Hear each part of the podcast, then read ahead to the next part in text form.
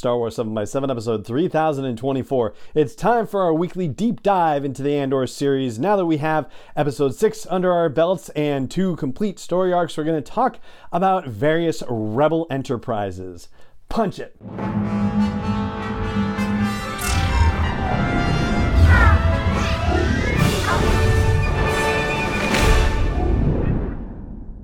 Hey, Rebel Rouser. I'm Allen Voivod, and this is Star Wars 7 by 7 your daily dose of Star Wars joy, and thank you so much for joining me for it.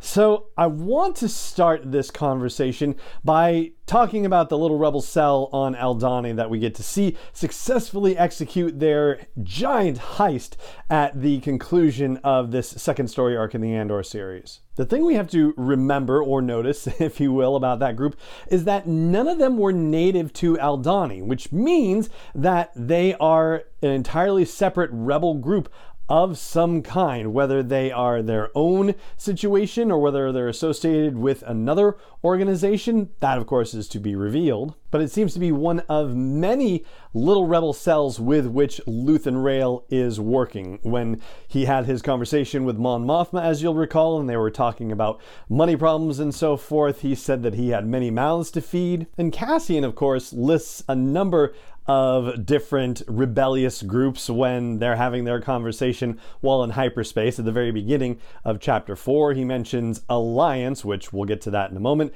and SEP, which presumably is separatist, Guerrilla, which in the closed captioning is lowercase, so hard to know what exactly that means, and there's no specific group called the Guerrillas or any you know kind or shape or anything like that. And then he also mentions Partisan Front, which is another word or another term for the partisans, Saw Gerrera's group. And as we know from other Star Wars storytelling, there are other groups active as well. There's a group mentioned in Catalyst, which is the Rogue One prequel novel, and that takes place, or at least, you know, the reference to some rebellious group is in 18 BBY, so a year after the fall of the Republic. Then something happens in the Tarkin novel where there's a whole bunch of drama with another rebellious group, and that takes place in and around 14 BBY. And then, of course, we have the Cloud Riders as depicted in Solo, a Star Wars story, and that takes place, what, around 10 or 9 BBY? Uh, 10 BBY.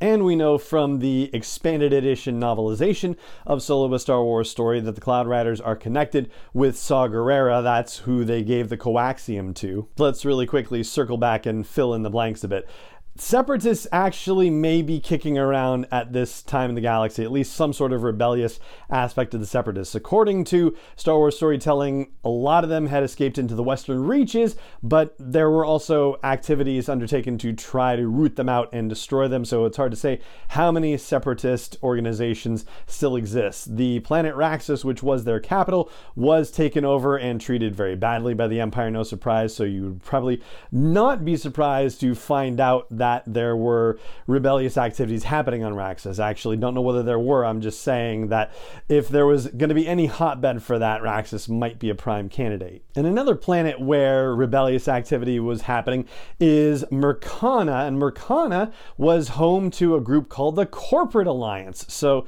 there's another alliance thing, and they definitely had very bad feelings about the Empire. The Corporate Alliance was part of the Confederacy of Independent Systems, aka the Separatists, but they had their own thing going on. I guess you could even think of them sort of like the Trade Federation in the sense that the Trade Federation had a senator in the Galactic Senate in the you know Galactic Republic before it fell, and the Corporate Alliance had a senator within the Separatist Senate too. Then, of course, there's also the reminder that young Cassian Andor had been part of some sort of separatist backed insurrectionist cell too. And that went, you know, from, you know, Clone Wars times and possibly into Galactic Empire times as well. Still need to find out a little bit more information about whether Cassian's age is in fact accurate or if he's a little bit older than we've been told. But with all of that rebellious activity happening, how much of it is hitting the news on other planets, right?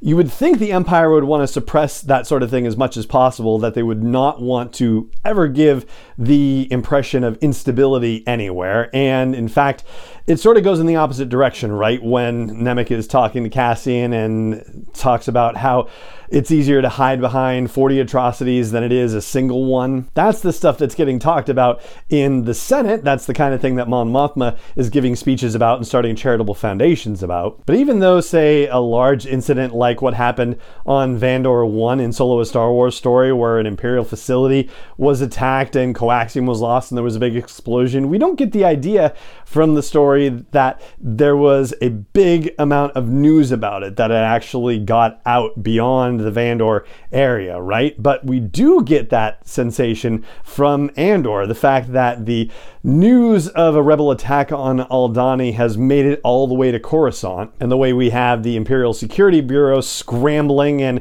getting all of their presentations together, right? This is the biggest thing that has happened in terms of rebellion in the 14 years of the Empire to this point. And to get to this point with all the mouths that Luthen has been feeding for who knows how long, it has to have been quite a while. I would say for the majority of the time that the Empire has been in power. I think one of the real keys for us in this regard is going to be when we finally see Luthen and Saw Gerrera together and we find out just how long they've been associated, what kind of funding and interaction Luthen Rael has with Saw Gerrera or has had in the past, and what he's going to do for Saw now that he has liberated 80 million or so credits from the Empire. That's going to let him fund so many operations and not have to worry about getting stuff from Mon Mothma. This is basically going to set Luthen loose on the galaxy, and he is going to set the Empire on fire if he has the opportunity to do so. So it's really going to be interesting to see how these next two story arcs shake out in the Andor series. And that's just about everything I have for you on this episode of the podcast. I do have a Department of Corrections moment because we were talking about rumors related to Grand Admiral Thrawn earlier this week, and I mentioned Jordan of Cinelinx, and I've pronounced his name, his last name, as Maison or Maison in the past because it's M A I S O N, and in my head the S is more like a Z. But I did ask him on Twitter, and he was very kind about it and said it's Mason, it's pronounced like Mason jar. So Jordan Mason is actually how his name is pronounced. Sorry about that, Jordan, but thanks for helping me set the record straight. And that right there is going to do it for this episode of the podcast. So it just remains for me to say thank you so much for joining me for it as always. And may the force be with you wherever in the world you may be.